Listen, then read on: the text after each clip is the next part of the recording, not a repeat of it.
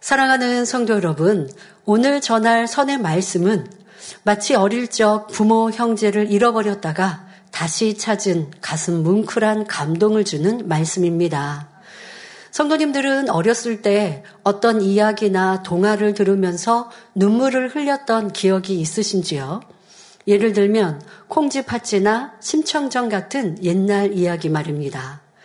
여기에 나오는 주인공들을 보면 하나같이 선한 모습이었습니다. 상대의 유익을 위해서 자신을 희생하며 어렵고 힘든 상황 속에서도 도리를 쫓아 행하고 또 특별히 이런 주인공들의 특징을 보면요. 어렵고 힘들고 괴로운 상황 속에서도요. 밝고 명랑해요. 웃음을 잃지 않고 우울하고 괴롭고 힘들고 울적한 게 아니라 밝고 행복해요. 그래서 뭐 저는 어렸을 때 만화책이었습니다만은 그게 또 아이들의 동화 이렇게 어, 드라마 같이 나오기도 했는데 캔디 그 원장님이 저한테 이 캔디 보고 이 캔디처럼 밝고 명랑하고 어 이렇게 착한 어게 성장하면 좋겠어라고 도리어 권해주신 그런 만화책도 있었는데요. 그런데 주인공들 동화 속에 있는 주인공들 보면 뭐 웃을 이유가 없는데도 행복하고 웃고 그러니까 주변에 있는 사람들이 덩달아 즐거워지지 않습니까? 그래서 그런 말 하죠. 너 왜 이렇게 즐거워? 넌 왜 이렇게 웃어? 라고 그렇게 질문을 받을 정도로 밝고 행복하고 왜요? 마음이 착하고 선하니까 불평하고 원망하고 힘들고 아무리 힘들고 어려운 일들도 선한 마음으로 이기는 것. 이것이 공통적인 특징 아닙니까? 네, 이러한 선한 주인공들. 자신을 힘들게 하는 사람이나 환경에서도 끝까지 그 선한 마음을 잃지 않더라는 것입니다. 그리고 결국에는 행복한 삶을 살게 됩니다. 그러니 이런 동화를 들으면 감동이 되고 주인공을 응원하게 되지요. 오늘 말씀드린 룬 역시 오늘 말씀의 주인공 룻은 룻 또한 하나님을 감동시키는 선을 행하여 자신이 상상치도 못했던 놀라운 축복을 받은 여인입니다. 이 시간 말씀을 통해 룻의 마음과 여러분의 마음을 비교해 보시기 바랍니다. 그리고 룻과 같은 선에 이루지 못한 부분을 깨달았다면 나중으로 미루지 마시고 오늘 이 자리에서 철저히 회개하고 돌이키시기 바랍니다. 그래서 모든 문제를 해결받고 마음의 소원, 기도와 간구에 응답받는 축복이 여러분 모두에게 임하시기를 주님의 이름으로 기원합니다. 요즘에 동화책 내용은 어떤 내용인지 주제가 어떤지 모르겠어요. 그러나 대부분 이렇게 선한 얘기들을 하겠죠. 그리고 어떤 지혜를 주는 이런 얘기가 주제일 텐데요. 그런데 뭐 동화가 아니더라도 요즘은 뭐 영화나 드라마 같은 주제도 예전의 선과는 많은 차이가 있는 것을 알게 됩니다. 예전에는 선한 주인공 그러면 조금 안타까울 만큼 희생하고 그리고 또 모든 걸 베푸고 희생하죠. 그래서 좀 바보 같다라고 할 정도의 선한 주인공들이었는데요. 요즘은 아마 주인공들이 그렇지 않을 거예요. 아무리 선한 주인공 같다도 내게 불이익을 주거나 힘들게 했던 사람에게 이거는 여러분 잘 분별하셔야 되는 겁니다. 복수하고 나중에 가서 그 사람한테 해코지를 합니까? 받은 대로 갚아줍니까? 이건 선이 아니거든요. 그런데 세상에서는 이런 부분들을 미워하고 그런 이들이 주인공이 되면 사람들이 그걸 시청하면서 통쾌해져요. 나도 모르게 선을 배우는 게 아니고 악이 담겨집니다. 예전에는 우리 작년 성도님들이 보셨던 영화나 드라마는 주인공이 많이 희생하죠. 좀 당하리, 당하는 것만 같다라고 할 정도. 그런데 꼭 결말은 그런 이들이 잘 되고 또 그 선을 알아주는 결말들이 나면 이게 좀 행복해지죠. 그런 결말이 나야 또 시청자들도 독자들도 행복해지고요. 그러면서 그것이 우리 안에 교훈으로 담겨지는데 요즘에 많은 책이라든가 영화나 이런 주인공들은 옛날의 선과는 전혀 차이가 납니다. 성도님들이 그런 것들을 주의하셔야 됩니다. 그래서 어, 이거는 진리의 선. 그러니까 세상 사람들이 말하는 통쾌함, 세상 사람들이 말하는 칭찬하는 이러한 부분이 아니라 아니, 저거는 너무 바보 같은 선이에요. 라고 하는, 이렇게 해서 여러분들이, 아, 그건 답답해요가 아니라 하나님이 원하시고 말씀하시는 선의 기준. 이걸 여러분들이 가지고 계셔야 돼요. 그렇지 않으면 나는 세 상에서 착하게 살았는데 라고 해도 겨우 구원받거나 겨우 일천층에 들어가는 모습이지 더 좋은 천국을 침노할 수가 없어요. 아, 그러면 세상에서 말하는 바보처럼만 살라고요? 아니요. 오늘 말씀의 주인공을 보면 그렇게 희생하고 사람으로 보면 요즘 현대의 이런 여인들 찾아보기 어렵죠. 그래서 당장님께서는 룻에 대한 말씀도 오늘 말씀드리는 이 말씀은 여러분 부흥성의 말씀이라고 해드렸잖아요. 그런데 이 부흥성애뿐 아니라 어, 주제에 따라 때에 따라서 룻, 룻에 관하여서 말씀을 해주실 때 그때도 요즘 현대와 비교하면 예를 들어 이런 룻과 같은 딸을 둔 어머니라면 내 딸이 이 룻처럼의 며느리의 역할을 하겠다고 하면 그걸 잘했다고 응원해 줄 것이냐 아니면 말릴 것이냐 이런 비유까지 해주셨는데요. 요즘 현대에서는 도무지 이해되지 않는 너무 바보 같은 이런 룻과 같은 모습으로 느껴진다면 그러면 그만큼 나는 세상에 물들어 있는 것이죠. 그런데 이 말씀이 여러분들에게 감동으로 다가오고 이 말씀으로 내 삶과 내 모습과 내 위치와 내 도리와 내 행함이 비춰진다면 그만큼 우리는 선과 진리를 흠모하는 사람들이요. 또 이룰 수 있는 사람들입니다. 그리고 꼭 여러분들이 그렇게 대입하셔야 되고요. 아무리 룻을 말씀드려도 여러분 삶에 다가오는 일 속에 선이 아닌 것과 선한 것을 구분하지 못할 경우가 많이 있다고요. 말씀드린 것처럼 세상에서 사람들이 말하는 아유 선 착하다라고 하는 것과 하나님의 선은요 사실 땅과 하늘 차이일 만큼 이 세상에는요 선을 찾아보기 어렵거든요. 그 속에 여러분들은 아버지 하나님이 원하시는 선의 기준을 가져야 합니다. 아직 미치지 못했어도 다다르지 못했어도 그 선의 기준은 가지고 있어야 되고 그러면 선의 기준만 갖고 내가 거기에 못 따르다면 어떻게 해요? 안 되죠. 그 목표를 향해 가셔야 돼요. 그래서 꼭 다다를 수 있어야 돼요. 그런 사람이 세울 사람에 가는 것이요. 그런 사람이 이 땅에서 구하는 것마다 응답받을 수 있는 것입니다. 오늘 이 루세 선을 말씀드릴 때 여러분 3월 은사 집회 때도 말씀드렸지만 이 선을 이루는 것이 우리가 치료받고 응답받는 비결이에요. 나는 왜 응답과 치료를 못 받는가라고 하는 답을 얻으시는 말씀이 꼭 되시기를 바랍니다.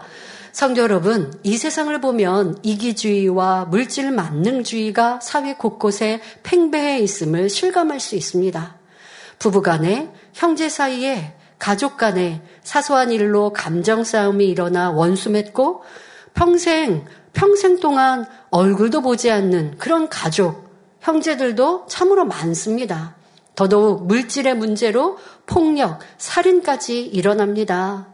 내 자녀는 눈에 넣어도 아프지 않을 만큼 소중하면서 남의 아이에게는 함부로 대합니다.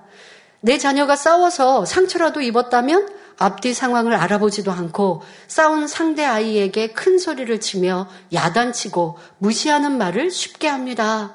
내 가족만 중요하고 어른으로서의 기본적인 도리나 다른 사람에 대한 배려와 예의는 조금도 없지요. 내 생각이나 유익에 맞지 않으면 용납하지 못하는 모습입니다. 또 내 자녀에게는 좋은 것, 비싼 것으로 먹이고 입히면서 연로한 부모님을 모시기는 귀찮아합니다. 부모님을 나몰라라 외면하며 돌보지 않아 홀로 외로이 살아가는 어르신들도 많이 있다고 합니다. 그러다 사망하여도 돌보는 이가 없으니 시신도 수습하지 못하고 여러 날, 몇 주가 지난 후 심한 악취로 인해 이웃에게 발견되기도 하지요. 또 늙으신 부모님을 그저 집 지키는 사람 정도만 여, 사람 정도로만 여기는 자녀들도 있습니다. 어려운 시절 자신들은 못 먹고 못 입을지언정 자녀들만은 훌륭하게 키워냈던 부모님을 이제는 힘없고 늙었으니 집이나 보고 있으라는 시기지요. 반면에 어떤 부모님들은 살기가 어렵다고 어린 자녀들을 버리고 도망가기도 합니다. 또는 원치 않는 아이가 태어나면 해외로 이방시키는 부모도 있고 비정상적인 아이를 고아원에 맡겨버리는 부모들도 있습니다. 요즘 뉴스에서는 부모가 어, 오락에 빠져 갓난아기를 돌보지 않고 방치했다가 죽음에 이르게 한 경우도 들을 수 있습니다. 바로 내 유익에 맞지 않으면 자녀라 할지라도 부모라 할지라도 내버리고 등을 돌리는 사랑이 식어진 마지막 때의 모습입니다. 또 보험금에 눈이 멀어 남편을 때론 아내를 살해하는 그러한 부부 배우자의 관계도 볼 수 있지요. 이렇게 부부간에 부모나 자식 사이에 있어야 할 가장 기본적인 도리조차 극단적인 이기심에 밀려 철저히 파괴되고 있는 세태입니다. 가장 기본적인 가족 간의 사랑마저도 식어지는 이때에 가족이 아닌 남이라면 어떻겠습니까? 돈 때문에 사람을 사고 파는 인심 매매범이 있고 가난하고 힘없는 사람만 골라서 사기를 치고 부를 축적하는 사람들도 있지요. 어떤 제조업자는 환경이 오염되든 말든 상관하지 않고 공장에 유독한 폐수를 몰래 강으로 흘려보내는 파렴치한 짓을 하기도 합니다. 음식에다 몸에 해로운 물질을 넣어 팔기도 하고 유통기한이 지난 식자재를 몰래 팔기도 합니다. 남이야 죽든 말든 나만 잘 살면 된다는 생각이 바로 이러한 일들을 낳는 것입니다. 또 뉴스에서 종종 접할 수 있는 일로 층간소음으로 인한 폭력이나 살인사건이 있습니다. 아파트 위 아래층에서의 소음으로 혈기를 내며 다툼이 일어나고 급기야 살인까지 일어나는 것입니다. 성경은 이러한 마지막 때에 대해 디모데후서 3장 1절부터 4절에 내가 이것을 알라. 말세에 고통하는 때가 이르리니 사람들은 자기를 사랑하며 돈을 사랑하며 자긍하며 교만하며 회방하며 부모를 거역하며 감사치 아니하며 거룩하지 아니하며 무정하며 원통함을 풀지 아니하며 참소하며 절제하지 못하며 사나우며 선한 것을 좋아 아니하며 배반하여 팔며 조급하며 자고하며 쾌락을 사랑하기를 하나님 사랑하는 것보다 더하며 말씀하고 있습니다.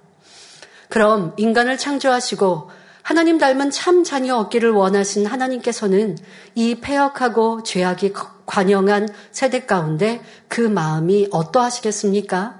참으로 안타깝고 애통하고 계시지요.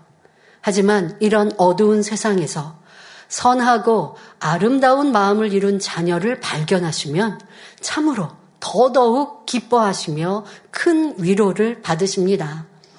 바로 선한 마음을 갖고 사람의 도리를 지켜나가는 사람입니다. 하나님께서는 이런 사람에게 축복을 주시려고 열심히 찾고 계십니다. 여러분 중에 누가 이 예비된 축복을 받으시겠습니까?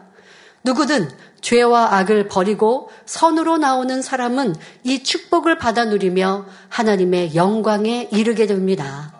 오늘 말씀을 통해 아버지 하나님께서 기뻐하시는 선의 마음을 이루어 응답과 축복의 주인공들이 다 되시길 기원 드립니다. 사랑하는 성도 여러분, 이제 루시라는 한 아름다운 여인에 대해 살펴보고 또 선은 무엇이었는지 구체적으로 말씀드리겠습니다. 사사시대 이스라엘 땅에 흉년이 들었고 유다 베들레헴에 살던 한 사람이 아내와 두 아들을 데리고 모압 땅으로 이주하였습니다. 그리고 두 아들은 모압 여인과 결혼하였지요. 그 여인이 바로 룻과 오르바입니다. 그런데 모압 땅으로 이주하여 온 지 10년이 지날 즈음 두 아들들도 그 땅에 이 모압 땅에서 죽었고 이 집안에 남은 사람은 시어머니인 나오미와 동서 오르바 그리고 룻뿐이었습니다. 여인들만 남게 되었지요. 바로 이런 상황에서 시어머니 나오미는 여호와께서 자기 백성을 권고하사 그들에게 양식을 주셨다는 소식을 듣고 모압 땅을 떠나 다시 고향인 유다로 돌아가려 합니다. 그리고 두 며느리인 오르바와 루세게 너희는 각각 어미의 집으로 돌아가라 권하지요. 시어머니 나오미는 남자가 없는 집안에 소망 없이 지내야 할 며느리들을 안쓰럽게 생각하여 자신을 떠나가라고 여러 번 광건했습니다. 지금 그나마 모압 땅은 이 여인들의 고향이지만 이제 이 모압 땅을 떠나서 이스라엘로 시어머니는 이주 다시 돌아가려 합니다. 그러면 이 룻과 이 여인들의 며느리에게는 고향을 두고 지금 이방 땅으로 가야 돼요. 거기에다가 남편도 없고 자녀도 없는데 무슨 소망으로 시어머니를 따라오라 하겠습니까? 그러니까 시어머니가 선한 마음으로 이 며느리들에게 너희는 이제 이 땅에 남고 너희 부모에게로 돌아가라 라고 여러 번, 그러니까 한 번 그냥 말하는 게 아니라 강권하여 여러 번 그렇게 말하고 있습니다. 그러나 룻은 자기의 도리를 지키는 선한 마음이기에 어머니가 더 이상 설득하지 못하도록 자신의 확고한 의지를 표현합니다. 본문 룻기 1장 16절 17절에 이러한 룻의 고백이 잘 나와 있습니다. 룻이 가로되 나로 어머니를 떠나며 어머니를 따르지 말고 돌아가라 강권하지 마옵소서. 어머니께서 가시는 곳에 나도 가고 어머니께서 유숙하시는 곳에서 나도 유숙하겠나이다. 어머니의 백성이 나의 백성이 되고 어머니의 하나님이 나의 하나님이 되시리니 어머니께서 죽으시는 곳에서 나도 죽어 거기 장사될 것이라. 만일 내가 죽는 일 외에 어머니와 떠나면 여호와께서 내게 벌을 내리시고 더 내리시기를 원하나이다 고백합니다. 이 얼마나 감동적인 중심의 고백입니까? 아무, 아무 의지할 곳도 소망이 없는 늙은 시어머니를 자신의 생명이 다하는 그날까지 저버리지 않겠다는 절절한 사랑이 가슴 깊이 느껴지지 않으십니까? 성도 여러분, 그런데 만약 루색에 자기 유익을 쫓는 마음이 있었다면 어찌했을까요? 인정상 한두 번은 시어머니를 떠나지 않겠다 말한다 해도 시어머니가 그처럼 강권하니 못 이기는 척 하면서 떠났을 것입니다. 그러니까 시어머니가 그냥 한두 번 얘기하고 마는 게 아니라 정말 시어머니의 마음에서 이 며느리들을 고향 땅에 두고 또 너희 부모에게로 부모에게로 돌아가서 편안한 삶을 살아라 라고 하는 마음 중심의 시어머니의 그런 표현을 여러 차례 했기 때문에 그냥 내가 못 이기는 척하고 한두 번 그럴 수 없어요. 어떻게 그래요? 하고 눈물 좀 흘리고 그리고 어쩔 수 없이 시어머니를 두고 자기가 가고 싶은 대로 갈 수 있을 거예요. 내 유익을 구하는 마음이 있었다면 그런 환경이나 사람의 말에 요동하는 거죠. 그렇게 했을 거라고 어떻게 추측할 수 있느냐? 바로 루세의 동서인 오르바는 그리했다는 것입니다. 이 오르바도, 이 며느리 오르바도 처음에는 소리를 높여 울면서 우리는 어머니와 함께 어머니의 백성에게로 돌아가겠나이다 했습니다. 하지만 결국 시어머니를 떠나 제 갈 길을 찾아갔던 것을 볼 수 있습니다. 그러나 룻은 선한 마음을 가졌고 그 선을 쫓아 행하는데 마음이 조금도 변함이 없고 한결같았습니다. 그리고 그 마음으로 결코 떠나지 않을 것이며 죽을 때까지 어머니를 모시겠다고 고백한 것입니다. 낳아준 친어머니조차 자기 유익에 안 맞을 때는 버리고 달아나는 사람들이 있는 반면 친어머니도 아니고 남편이 살아있는 것도 아닌데 도리를 지키는 룻의 선한 마음이 나오미에게 얼마나 큰 위로가 되었겠습니까? 마치 죽었던 아들이 살아난 것 같은 또 자신의 잃었던 가족을 찾은 것 같은 기쁨으로 마음에 큰 힘을 얻었을 것입니다. 물론 우리나라에도 남편이 죽은 후에 절개를 지키며 시부모를 모신 여인들의 이야기, 과거 예전에 그러한 예, 얘기를 종종 들을 수 있습니다. 역사 속에 뭐 조선 시대에 그러한 여인들에 대하여서 얘기가 전해져 오죠. 그런 얘기를 여러분들도 들어본 적이 있을 거예요. 그러나 그 여인들 중 많은 수가 참으로 고통스럽게 살았다라는 것도 알 수 있습니다. 마음 중심에서 도리를 쫓고자 그런 삶을 선택했다면 괴롭게 살지 않았을 것입니다. 중심에서 한 남편만을 따르고 시부모를 섬기려 했다면 슬퍼할 것이 아니라 오히려 부모님 곁에 있다는 것만으로도 기쁘고 감사하지 않았겠습니까? 그러나 자기는 원치 않는데 사람들의 시선이 두렵고 사회적인 분위기나 가족, 주변의 강요 때문에 억지로 희생하니 억울하고 힘들고 괴로웠던 것입니다. 꼭 아내, 며느리의 도리만을 설명하는 것이 아닙니다. 부모로서, 자녀로서, 배우자에게, 형제, 자매 사이에, 친구 사이에도 지켜야 할 도리가 있고, 사회에서도, 직장에서도 마땅히 지켜야 할 도리가 있습니다. 스승과 제자 사이에도 내게 은혜를 끼치고 도움을 준 사람에 대한 도리도 있고 하나님의 자녀로서의 도리, 신앙인의 도리도 있습니다. 그런데 중요한 것은 이러한 도리를 지킴에 있어서 억지로 계산적으로 일시적으로 지키는 것이 아니라 룻의 아름다운 마음과 같이 자기 유익에 맞지 않아도 변함없이 선을 쫓는 마음을 설명하고 있는 것입니다. 이 말씀을 들으면서 남편 되시는 분들은 아 나는 룻과 같이 며느리가 아니니까 하고 그것만 대입하시면 안 돼요. 그러면서 내 아내에게 아이 좀 룻처럼 해봐 이렇게 말씀하시면 오늘 여러분 은혜 임한 거 아닙니다. 내 위치에서 내가 지켜야 될 육적으로나 영적인 도리 그것을 나는 다 잘 지키고 있는가? 그런데 가장 중요한 건 뭐라고요? 그것이 내게 유익이 되지 않아도 내게 희생이 필요해도 그리하고 있는가라는 것을 생각해 보아야 합니다. 이 시간 여러분들 어떠한 것이 도리입니다라고 설명드릴 시간이 없어요.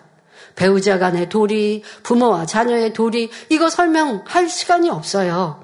하지만 그것은 여러분들이 내 삶 속에서 나는 어떠한 내 위치가 어떠한가. 내가 한 사람이어도 자기 위치가 다 있잖아요. 내가 위로는 부모님이 있고 또 만약에 결혼하신 분들이면 내 아래로는 자녀가 있을 것이고 또 형제 자매가 있을 것이고 직장에서는 동료가 있을 것이고 친구가 있을 것이고 이웃이 있을 것이고 이웃의 도리만 하더라도 예전에는 이웃 간에 정이 있었죠. 근데 이제는 없죠. 그러니 그러한 도리마저 생각지도 않아요. 앞서 말씀드린 대로 위층 아래층에서 소음이 난다. 아니 소음이 있을 때는 많이 불편하겠죠. 그러나 이제 우리 나라 또 사회의 분위기도 이러한 층간 소음에 대하여서 주의해야 하고 또 이것이 이웃 간의 도리라는 것도 인식되어 있죠. 그런데도 윗집 아랫집에서 자꾸 시끄러워요. 그래도 참을 줄 알아야 하는데 또 아니면 너무 어, 려움을 준다면 또 선한 방법으로 안타깝게 설명을 하거나 부탁하는 이러한 부분들도 있을 수 있겠는데 내 편에서의 도리는 생각하지 않고 윗집 아랫집은 위, 이웃의 도리를 하지 않는다고 생각하니까 감정이 화가 혈기가 북받쳐 오르고 그거를 다스리지 못하고 그러면 상대방이 내게 도리를 쫓지 못했으니까 나도 도리는 온데간데 없어져요. 하나님의 성가는 이게 거리가 먼 거예요. 상대는 내게 지켜야 될 도리를 지키지 못했어도 나는 그 도리를 다하는 것. 이것이 하나님 편에서 볼 때는 착하다 하시는 거죠. 이러한 것들을 여러분들이 기도하면서, 궁구하면서 깨달아 보실 때, 지금 루세 형편에서는 며느리의 관계였지만, 그러한 것을 여러분들이 나는 그런 위치가 아니라 한다 할지라도 꼭 모든 것을 적용해 볼 수 있기를 부탁드립니다. 자, 조금 더 루세에 대해 살펴보면, 하나님의 선하시고 기뻐하시고 온전하신 뜻을 더욱 분명히 깨달을 수 있습니다. 그러니까 지금 룻에 대하여 하나님이 룻이 착하다, 선하다 하시는 것뿐 아니라 선한데 그것을 아주 기뻐하시고 또 온전하다 하시는 이러한 그 깊이가 또 다르거든요. 이것까지 여러분들에게 설명을 해 드립니다. 성도 여러분, 룻이 시어머니를 쫓아간다고 할 때 그 앞날에 기다리고 있는 것은 무엇일까요? 룻은 모압 여인이니 모압 땅에 가족 일가 친척이 있습니다. 그런데 이제 시어머니가 모압 땅을 떠나면서 너희 갈 길로 가라 강권하니 모압 땅에 남아서 재혼하면 이제 남편이 죽었잖아요. 그러니 재혼하면 새 남편과 행복하게 살 수도 있습니다. 하지만 시어머니의 고향에 가면 낯설기만 한 땅에 당장 집도 없고 먹고 살 방편도 없는 상황입니다. 아, 시어머니가 이제 고향 땅에 무슨 재산을 남겨두고 왔나? 그게 아니에요. 아예 그 고향 땅에 가물었을 때에 지금 이방 모압 땅으로 이주하기 위해 모든 걸 다 재산도 다 정리하고 왔지 않겠습니까? 그러니 이제 뭐가 없는 거죠. 이스라엘 땅으로 시어머니를 쫓아가면 그 시어머니는 연로하시고 그 어머니를 섬기기 위해서는 이 젊은 여인이 홀로 수고해야 되는 거예요. 그게 그걸 다 알고 있는데도 계산을 해 봤을 때는요, 내게 불이익만 있고 희생만 따르는 이러한 상황인데도 룻은 그 길을 선택한 것입니다. 아무리 생각해 봐도 이제는 그 앞길에 아무것도 없는 막막한 현실뿐입니다. 하지만 룻은 앞뒤 상황을 재고 계산한 것이 아니라 단호히 교리를 쫓아 홀로 된 늙은 시어머니를 섬기는 길을 갔습니다. 이것이 바로 선의 모습이요. 하나님의 기뻐하시는 뜻이었지요. 바로 자기 유익을 구하지 않고 도리를 쫓아 희생, 헌신하는 것을 마음 중심에서부터 즐거이 행한 모습입니다. 또 시어머니를 쫓아 유대 땅으로 온 후로 룻은 한 번도 자신의 선택을 후회한 적이 없이 본문에 고백한 마음 그대로 변함없이 시어머니를 섬겼습니다. 이는 무엇을 말합니까? 하나님께서 인정하시고 기뻐하시는 선한 사람은 선한 일을 할 때 몇 번 해보다가 그치는 것이 아니라는 사실입니다. 많은 사람이 도리를 쫓아 행할 수 있습니다. 양심에 따라 선을 쫓을 수 있습니다. 하지만 그것이 내게 아무런 유익이 되지 않는데도, 아니, 손해보는 일인데도 계속하여 그 길을 택하는 사람이 얼마나 되겠습니까? 한 번, 두 번, 몇 번은 해줄 수 있어요. 그런데 이거는 열 번도, 아니, 셀수 없이 나는 계속 희생만 해야 돼. 이게 도리인 거는 알겠는데 내가 이렇게 도리를 쫓아가면 상대방도 이게 오가는 정이 있어야지 상대방도 좀 달라져야지 라고 기대하다가 포기해버리죠. 해도 해도 너무한다.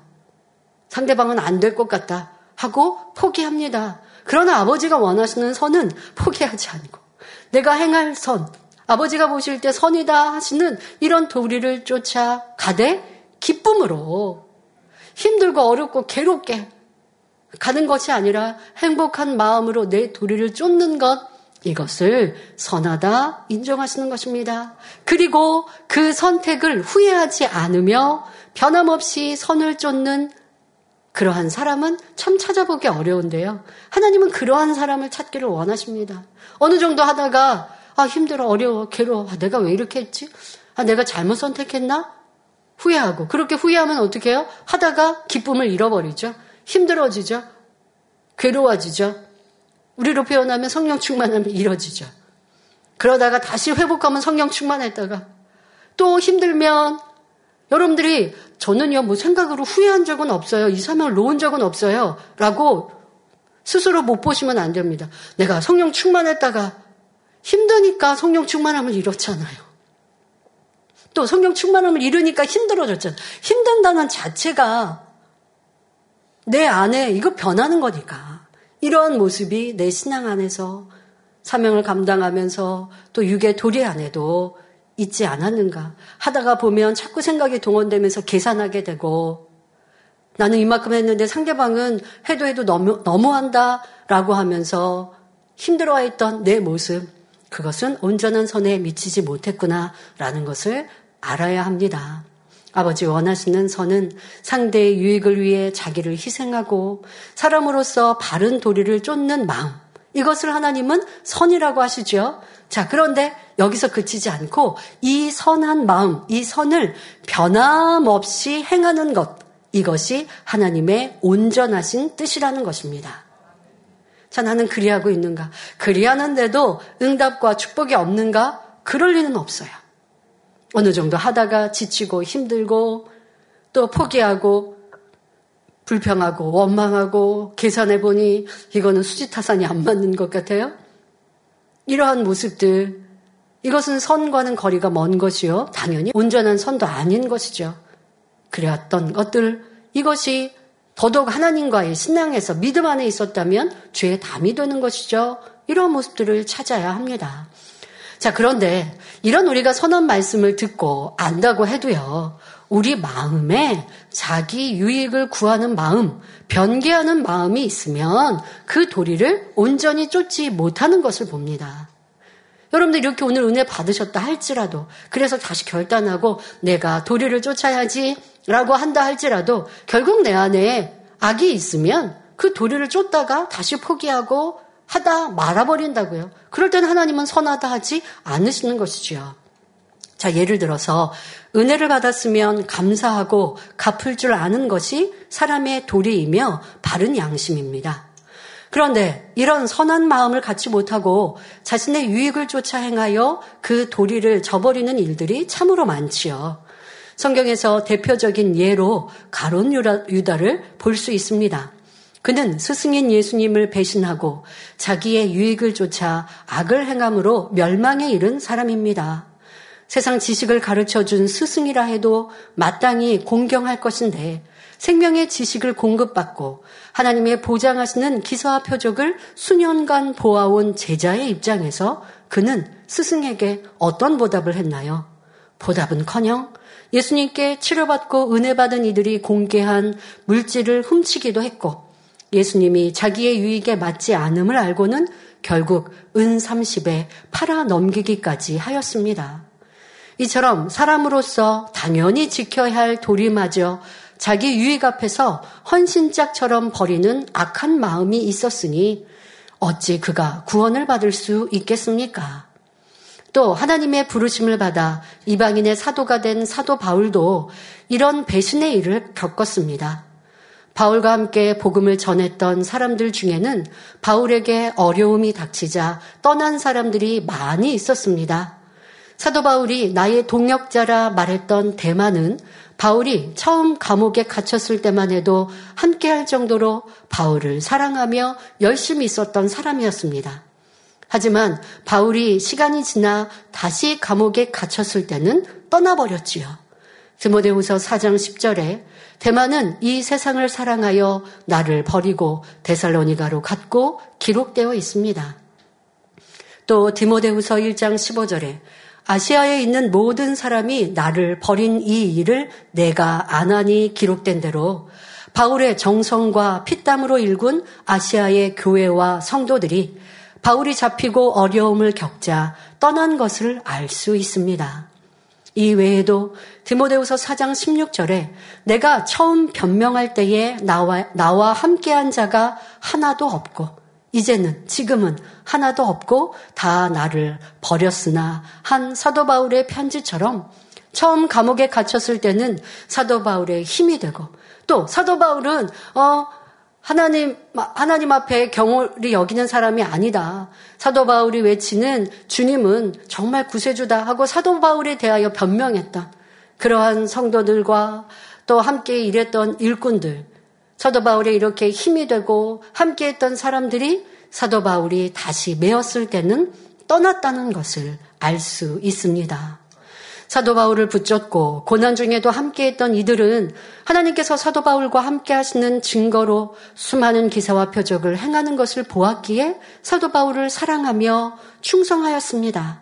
하지만 그들의 마음 중심은 참이 아니었기에 시간이 지나고 계속하여 어려움이 오니 결국은 자기 유익을 찾아 떠나갔던 것입니다.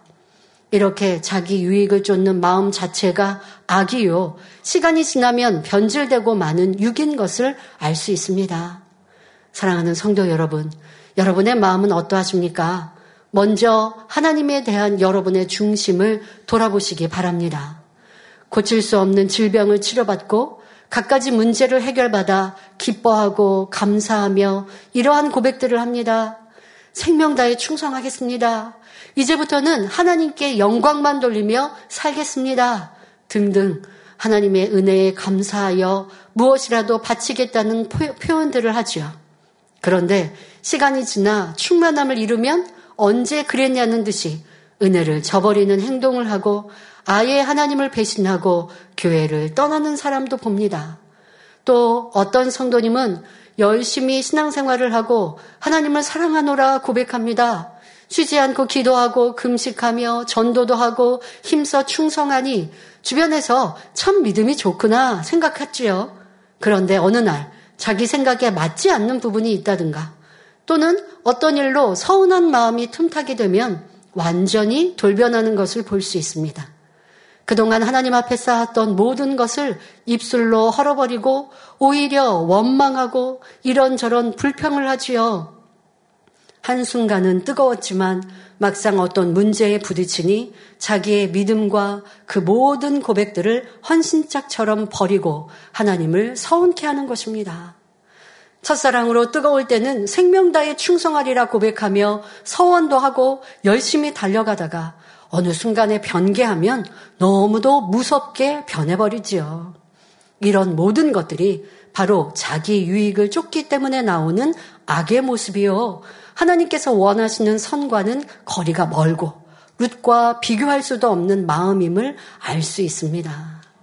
여러분, 이 말씀은 90년대에 이렇게 부흥성회를 하시면서 설명해 주신 모습이에요. 그런데 이 말씀 우리가 듣고 회개한다 하고 변화되기를 원한다 눈물 콧물 흘렸는데 이 오랜 시간이 흐른 후 여러분들은 얼마나 지금의 아 내가 충만했던 이런 때를 지나 연단이 오고 교회 어려움이 오니 지금 나는 이런 모습으로 바뀌어 있지는 않았나? 그런 모습으로 또 변개했다가 다시 회복하기 위해서 노력하지는 않았나? 또 우리를 돌아보잖아요. 그러니 얼마나 안타깝습니까? 새로 사람에게 계속 달려왔어야 하는데 가다가 멈추고 떨어지고 또 시험할 날이 오면 회개하고 돌이켜서 또 간다고 그러니 너무 변화가 더디고 믿음의 성장이 더디고 사람까지 가는 길이 계속 변개함 없이 갔다면 사람 못 들어갈 리가 없는데 근데 가다가 변개해서 떨어지고 또 회복해서 가다가 이런 모습으로 가니 참 시간이 20년, 30년, 40년이 흘러도 왜 나는 조금밖에 변화 안 됐나 안타까운 모습들이 있으십니까? 이미 이런 말씀들을 다 해주셨는데. 그런데 그때 90년, 2000년대 들은 말씀들을 지금 들어보니 와, 지금 우리에게 해당되는 말씀이라. 여러분, 루키 말씀은 80년대 주셨던 말씀인데 지금 우리 가운데 해당되는 말씀이라 느껴지지 않습니까? 하나님 말씀은 그런 거예요. 진리니까. 변함이 없는 거예요. 과거나 현재나 10년 전이나 지금이나 겸비한 마음으로 나를 돌아보면 내 말씀인 것이죠. 여러분들이 하나님 앞에 이러한 도리, 하나님께 대한 도리, 내 생명 살리시고 지옥 갈 영혼 천국으로 이끌어 주시고 원수마귀 사단의 자식을 하나님의 아들 딸로 칭해 주신 아버지 하나님의 은혜, 그 은혜로 이 말씀을 듣고 성결되리라. 이 재난에서 여러분들 가르치는 말씀은 성결 아닙니까? 하나님 말씀을 그대로 가르치고 있습니다. 죄 버려라, 악 버려라, 하지 말라, 버리라 하시는 말씀, 하라, 지키라 하시는 말씀, 이런 말씀들을 하나하나 설명해 드리는 이 재단의 말씀, 그 말씀을 듣고 이 얘가 내가 왜 이 성결의 복음을 이제 들었는고 안타까워하시고 이 재단에 왔을 때 그 말씀을 이어폰을 꽂고 또 듣고 듣고 들으면서 성결되기를 사모했고 새로운 사람 가기를 사모했던 그 처음 마음이 지금 있으면 여러분 새로운 사람 들어갈 수 있는 자격 많이 이루었을 거예요. 그런데 왜 그렇게 변개합니까? 그러한 변개하는 우리의 모습이 그런 모습이 있으니 원수마의 사탄은 시험할 난을 통해 연단을 통해 또 믿음을 잃게 하고 우리를 끌어내리는데 내 믿음을 잃고 또 선이 내 안에 온전히 이루어지지 않을 때는 하나님에 대한 도리도 받은 바 은혜도 저버리고 충만함을 잃고 불평하고 원망하고 힘들어하고 괴로워하고 지금까지 내가 했던 충성은 다 누가 보상해 줄 것인가? 룻과는 전혀 다른 모습이죠. 룻은 이제부터 내가 가는 길은 헌신만 남아 있는데 그걸 알면서도 가요. 그런데 이제까지 내가 했던 충성은 하나님이 다 기억하시고 하늘나라에 상급으로 쌓여 있는데 누가 보상해 주냐니요. 하나님이 보상해 주시죠. 그런데 내 입술의 말로 다 털어버리니 어찌합니까?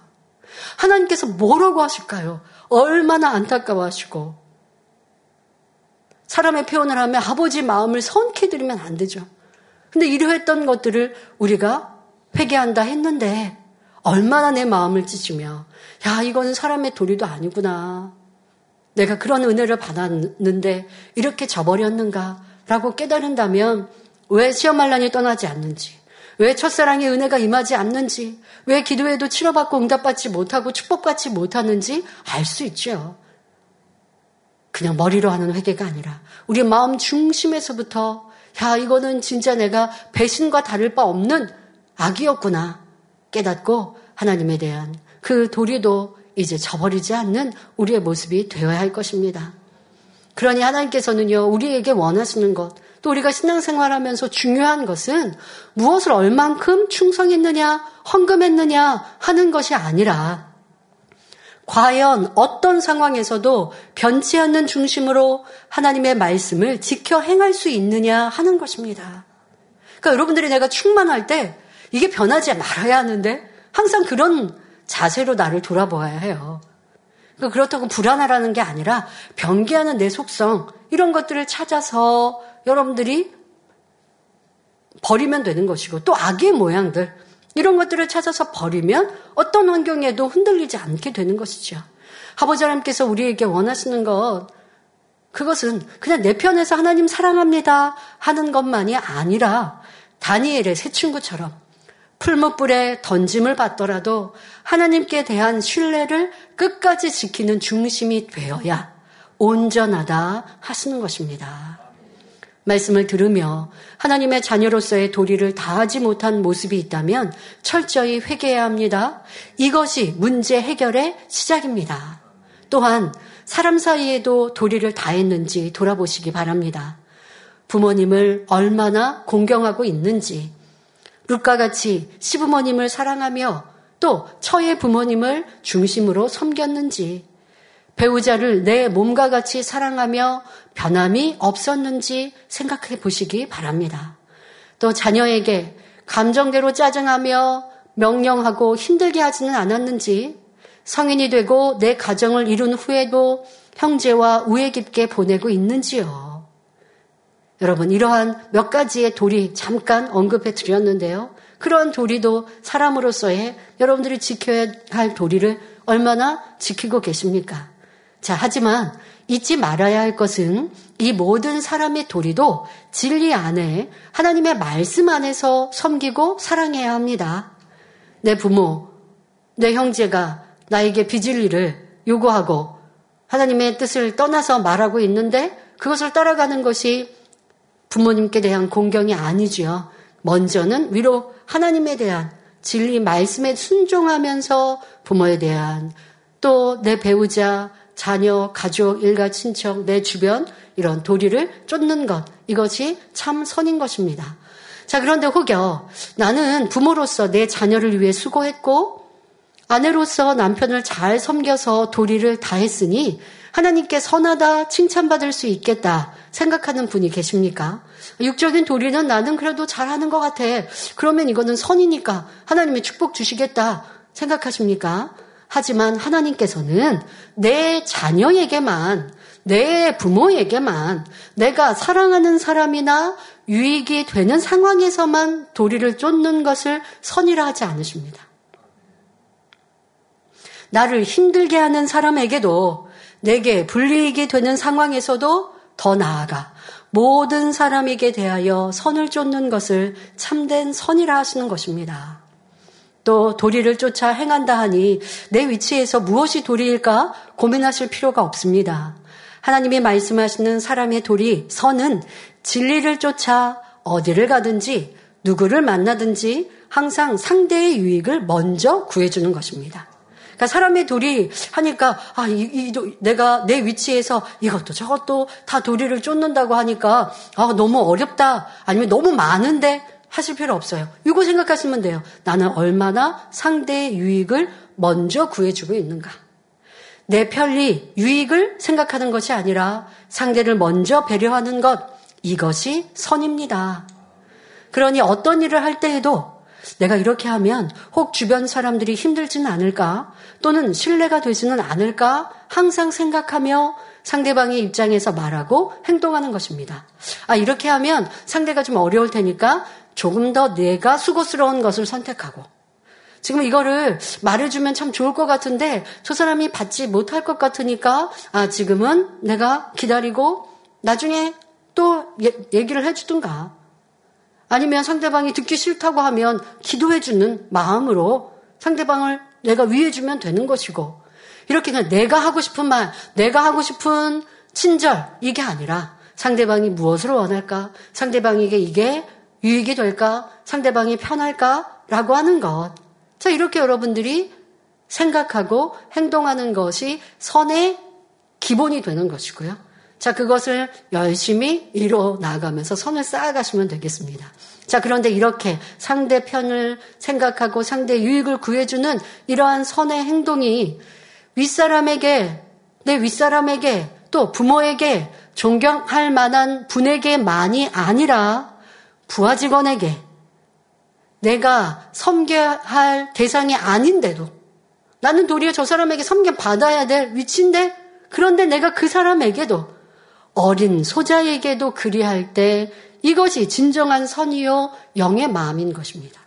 그래서 여러분들 당의자님의 선에 대해서 그런 어, 일화도 들어보셨을 거예요. 당의자님은 식당에 가셔도 종업원들에게 이거 주세요, 저거 주세요 하지 않으시는 건 물론이고 주변에서 그렇게 할 때 아이 자꾸 지시하고 명령하지 마세요라고 말씀하시죠. 그런 얘기 여러분들 들어보시지 않았습니까?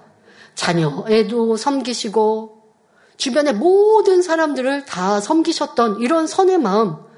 아, 저 사람이 내게 유익되니까. 저 사람은, 어, 더 연세가 많으시니까. 아니면 어떤 위치가 있으니까 그 사람한테는 섬기고, 내가 희생해주고, 배려해주고, 그렇지 않은 사람들, 아, 나를 섬겨주는 그 사람한테는 내가 함부로 하고, 함부로라고 여러분들 생각도 안 해요. 당연히 받아야 될 거 받는다라고 생각하지만 당의자는 그렇게 생각하지 않으시는 거예요. 당연히 받아야 될 배려고 섬김이라고 하지 않으시고 그 사람의 나를 섬겨주는 걸 항상 고마워하고 미안해하고 민망히 여기시는 이런 마음이 그게 그냥 선인 거예요.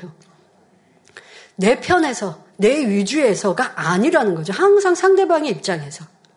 상대방이 나를 이렇게 섬겨주는데 때로는 힘들지는 않을까? 피곤하지는 않을까? 항상 이렇게 생각하시는 거예요. 그럼 우리 성도님들 일꾼들 뭐라고 하실 거예요? 아니에요. 저희가 섬기는 게 너무 행복해요. 하시겠죠?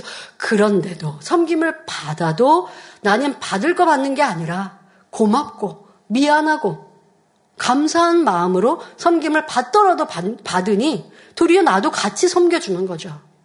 이것이 여러분 가정 안에서 있다면 얼마나 행복할까요? 배우자가 남편이니까 나는 가장이니까 섬김 받아야 돼. 존경 받아야 돼. 나를 존경해. 라고 하는 것이 아니라 도리어 아빠이지만 남편이지만 무엇으로 내가 상대방을 섬겨줄까? 라고 생각하고 배려해주고 내가 아내이니 아, 나는 이렇게 수고하고 애썼으니까 아, 남편도 나를 칭찬해주고 사랑해주고 자녀들도 내 말에 순종해주면 내가 얼마나 편해. 이게 아니라 내가 할 바를 행하면서도 기쁘게 또 어떻게 한두, 한마디의 말을 선하게 해서 상대의 마음을 감동시킬까? 내가 이만큼 섬겨줬으면 됐지가 아니라 나는 그건 당연히 할 바이고 내가 내 자녀의 마음까지 헤아리고 있는가? 엄마는 나는 내 자녀에게 희생한다고 생각하실걸요? 왜? 집안일 다 하시잖아요. 더더욱 요즘같이 직장까지 가져보면 어떠합니까? 직장 생활하면서 집안일까지 하려면 얼마나 수고가 많이 필요합니까? 얼마나 힘듭니까? 육체적으로도 힘들죠. 정신적으로도 힘들죠. 그러니까 나는 이렇게 많이 가족을 위해 희생하잖아. 라고 하는 게 있는 거예요. 그러나 내가 너무 피곤하고 힘들면 상대를 배려하지 못하고 한마디를 툭 하고 그거에 가족이 상처를 받아요. 그러면 이거는 이해해줘야지 우리는 이렇게 생각하죠. 내가 이만큼만 했으니까 이 정도 조금 짜증스럽게 말해도 그거 이해해줘야지. 아버지 편에서 원하시는 선은 이건 선이 아니라고요. 이거는 선한 도리를 쫓는 게 아니라고요. 내가 아내로서 엄마로서 희생하고 헌신하는 거 이거는 당연한 것이고 거기에 아버지가 원하시는 선은 그렇게 희생해도 기쁘게 즐겁게 내 몸이 피곤할지라도 내가 남편이 돌아오면 밝게 맞아주고 지금 내 몸이 힘들지라도 자녀들이 엄마 이거 해줘 저거 해줘 막 얼마나 피곤하고 힘드실까요? 그런데도 그래 내가 이렇게 해줄 수 있으니까 얼마나 기쁘냐 하는 막 근데 그렇게 생각은 하고 싶죠. 그런데 내 안에 짜증이 있으면 그게 안 되는 거예요. 그리고 내 생각, 내가 이렇게 희생하는데 라는 생각이 있으면 그게 안 되는 거죠.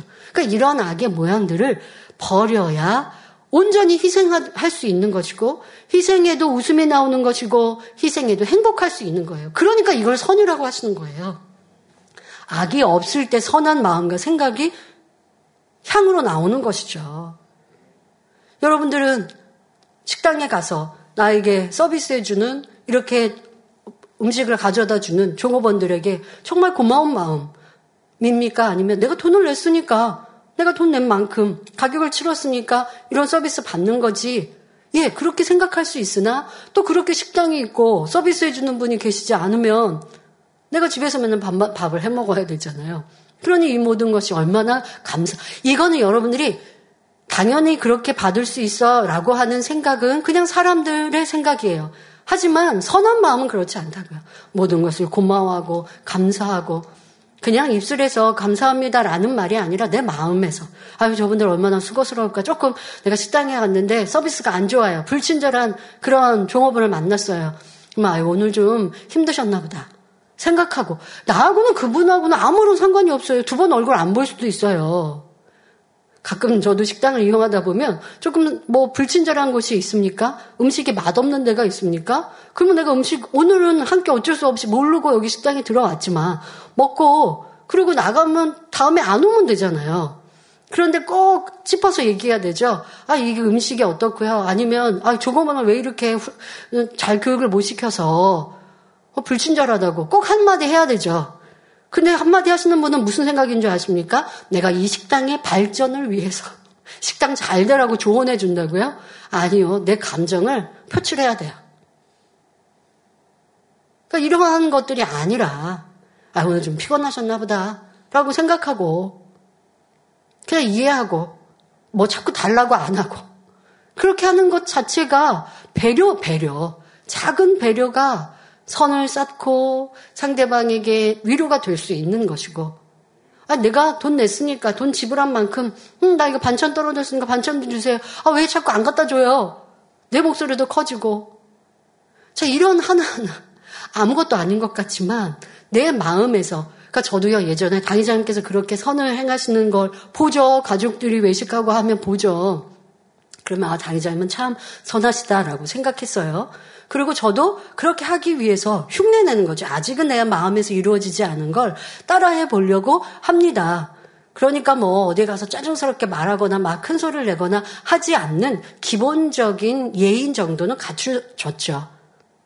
그런데 거기에서 내 안에 더 선이 기도하면서 악은 모양으로도 버리기를 원하고 내 유익을 구치 않고 상대의 유익을 구하는 이런 진리의 마음들을 대입하고 기도하고 그것을 내가 내 삶에 적용해 나아가니까요. 정말 아무런 상관없는 식당에 가서 조금원에게 대하는 거나 아니면 물건 하나를 쓰고 사용하고 하는 모든 것들도 더 고운 마음으로 할 수 있는 거예요.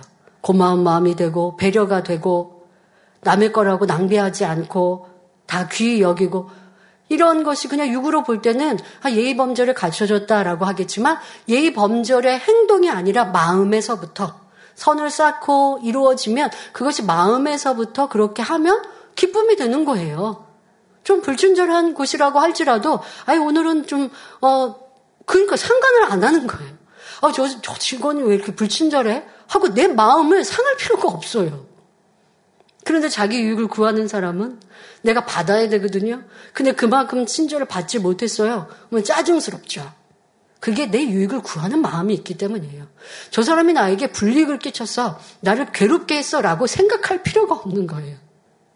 이렇게 여러분들 마음 안에 진리와 선을 채우는 만큼 세상에서도 그리스도 향기를 자연스럽게 바랄 수 있는 것이요. 사람의 도리를 다, 아, 이것도 이것도 이것도 이것도 어떻게 다 지키나요? 다 지켜지는 거예요. 운전을 할 때도 끼어들게 안 하고 무례하게 운전 안 하고 혹시라도 무례하게 운전하는 사람이 있으면 아유 되게 바쁘신가 보다 하고 양보도 해주고 뭐 이런 거 하나 아 이런 이런 것도 우리가 그냥 사회생활을 하는 시민의 도리일 수 있잖아요. 근데 그런 것들이 이런 진리가 채워지면 그냥 자연스럽게 아 이거는 이렇게 해야 돼 하고 배울 필요도 없어요. 적어서 외울 필요도 없어요.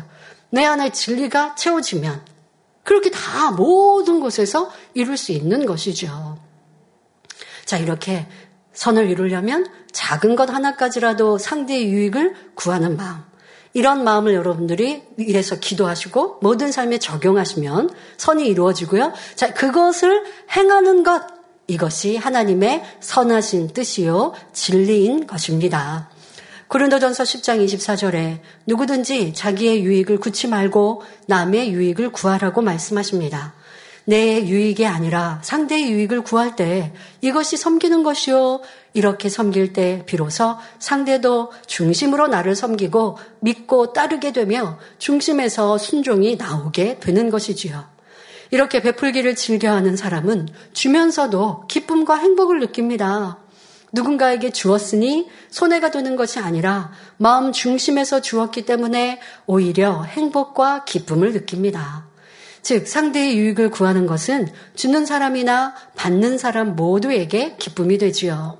또한 이런 그리스도의 향기가 있는 곳에는 하나님께서 함께 하셔서 불꽃 같은 눈동자로 천군 천사와 성령의 불담으로 지켜주십니다. 그러니 가정 일터 사업터에 원수마귀 사단이 감히 엿보거나 틈탈 수 없는 것이지요. 뿐만 아니라 이런 선한 마음만 있다면 어느 누구에게도 신뢰를 범하거나 다투거나 화낼 일이 없습니다. 그러니 이런 선한 사람이 있는 곳에는 어두움이 물러가고 모든 사람과 화평을 이루게 되며 시험한 난이 떠나갈 뿐만 아니라 각종 문제가 해결되는 등 하나님의 축복이 임하게 된다는 사실을 알아야겠습니다. 결론을 말씀드립니다. 사랑하는 성도 여러분, 이 시간에 말씀드린 룻을 통해 깨달을 수 있는 하나님의 선하시고 기뻐하시고 온전하신 뜻은 무엇이었습니까? 바로 어떤 상황에서도 도리를 쫓는 것이 하나님의 선하신 뜻이고 이런 행함 하나하나가 하나님께서 기뻐하시는 일이며 이것을 변함없는 중심으로 행하는 것이 하나님의 온전하신 뜻입니다.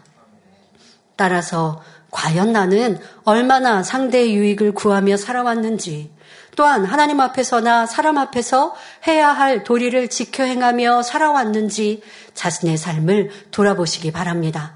그리고 그렇지 못한 악의 모양이 있다면 철저히 통해 자복하고 돌이켜 상대의 유익을 구하며 도리를 지켜 행하는 사람으로 변화되어야겠습니다. 그럴 때 비로소 루시 받았던 축복을 받아 누릴 수 있습니다. 룻은 비록 이방 여인이었지만 선을 쫓아 자신의 도리를 다하였기에 아무 소망이 없는 가운데서도 하나님의 은총을 입는 자가 되었습니다.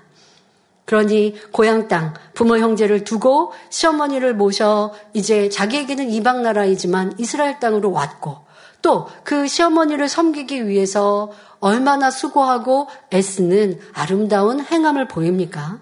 하나님께서는 그리하니 이제 아무런 소망도 없는 이 룻에게 크고 놀라운 축복을 나려주시니 순간에 가장 큰 부호와 결혼하게 되었고 결국 다윗 왕의 증조모로 예수님의 계보에까지 오르는 놀라운 축복을 받을 수 있었습니다. 또, 또한 룻에 관한 기록이 성경 66권 중 한 권을 차지하고 있으니 룻은 이 땅에서만 복을 누린 것이 아니라 영원한 하늘나라에서도 영광스럽고 존귀한 자리에 이르렀음을 충분히 짐작할 수 있습니다. 시편 37편 4절에 여호와를 기뻐하라 저가 내 마음의 소원을 이루어 주시리로다라고 말씀했습니다.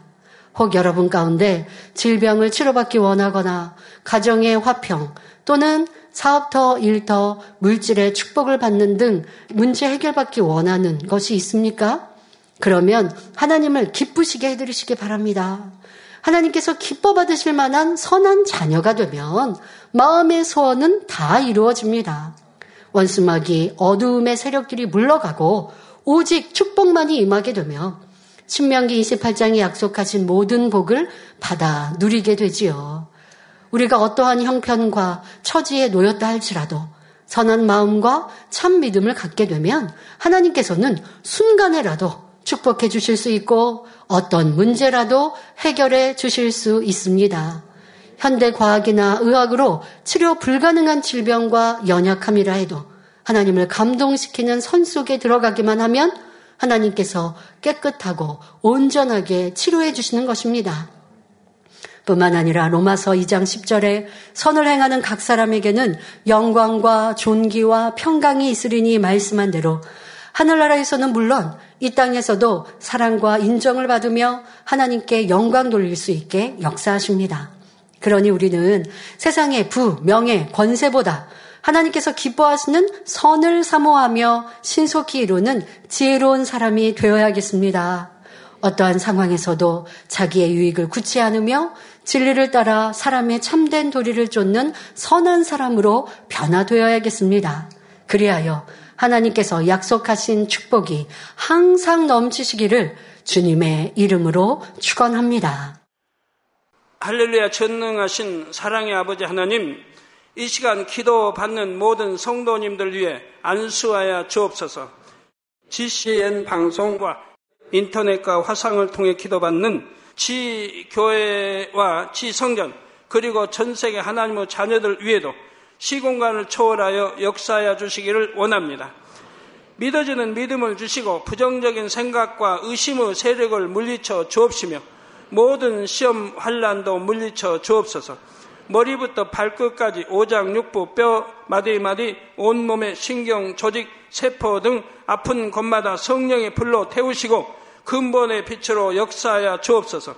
예수 그리스도의 이름으로 명하노니 원수마귀 사단 모든 질병 균 연약함아 물러가라 빛이 여임하라 모든 불친 난치병도 성령의 불로 태워 깨끗하게 역사하여 주옵소서.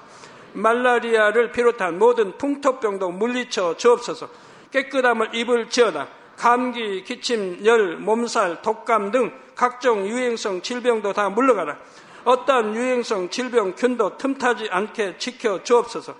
위암, 폐암, 간암, 유방암, 자궁암, 대장암, 피부암 등 각종 암과 에이즈, 백혈병, 뇌졸중, 고혈압, 저혈압, 심장병, 폐병, 위장병, 당뇨, 부인병, 피부병, 갑상선, 질환과 모든 염증도 깨끗게 하여 주옵소서. 소아마비, 중풍, 관절염, 디스크도 온전케 하여 주옵소서. 요통, 두통, 신경통을 비롯한 모든 통증은 사라질지어다. 간질, 자폐증, 우울증, 조울증, 노이로제 등 모든 정신 질환도 물러가라. 모든 마비된 것도 풀어지고 일어나 걷고 뛸지어다. 눈도 잘 보이게 하옵시고 귀도 잘 들리게 하여 주옵소서. 소경은 눈을 뜨고 기머거리는 들으며 벙어리는 말할지어다. 각종 사고 후유증도 깨끗게 하시고 부러진 뼈도 붙여 주옵소서. 화상 입은 것도 온전케 하옵소서. 화기야 물러가라. 열도 물러가라. 아버지 흉터도 나지 않게 역사해 주시기를 원합니다. 마약을 비롯하여 각종 약물과 독극물 중독도 깨끗함을 입을 지어다. 죽은 신경과 세포가 살아나며 죽은 자도 살아나게 하여 주옵소서. 잉태어 축복도 주시기를 원합니다. 잉태 축복을 받으라 예수 그리스도의 이름으로 명하느니 원수마귀 사단을 하늘 공중 곳에 잡은 악의 영들아 물러가라. 그의 사자들도 물러갈 지니라. 이 땅의 악한 영, 더러운 영, 거짓되고 간사한 영, 이간질하고 미혹하는 모든 어둠들은 물러가라. 모든 흉악의 결박을 풀고 어둠아 물러가라. 빛이 여 임하라. 아버지 하나님 부르짖어 기도할 수 있는 능력을 주시고 죄를 버리고 성결될 수 있는 능력을 주옵소서. 영혼이 잘됨 같이 범사에 잘되게 하시고 가정의 복음화도 이루어 주시기를 원합니다. 한 주간도 모든 사고와 재앙으로부터 지켜주시고 불통이 없는 형통한 삶을 살 수 있도록 축복해 주옵소서. 성령의 불담으로 천군 천사와 주님의 불꽃 같은 눈동자로 모든 하나님의 자녀들과 가정, 일터, 사업터를 지켜주시기를 원합니다. 학생들에게 지와 명철을 더하시고 공부도 할 수 있는 뜨거운 마음과 열정도 더하여 주옵소서. 마음과 생각을 세상에 빼앗기지 않도록 지키시고 하나님을 뜨겁게 사랑하는 학생들로 축복하여 주옵소서. 하나님의 자녀들이 먹으나 마시나 입으나 무엇을 하든지 하나님 앞에 영광 돌리는 삶이 되게 축복하여 주시기를 원합니다. 나는 하나님을 만났노라 체험했노라 응답 받았노라 축복 받았노라 간증하는 입술이 되게 역사하여 주옵소서. 아버지 하나님 감사합니다. 홀로 영광 받으옵소서. 우리 주 예수 그리스도의 이름으로 기도하옵나이다. 아멘.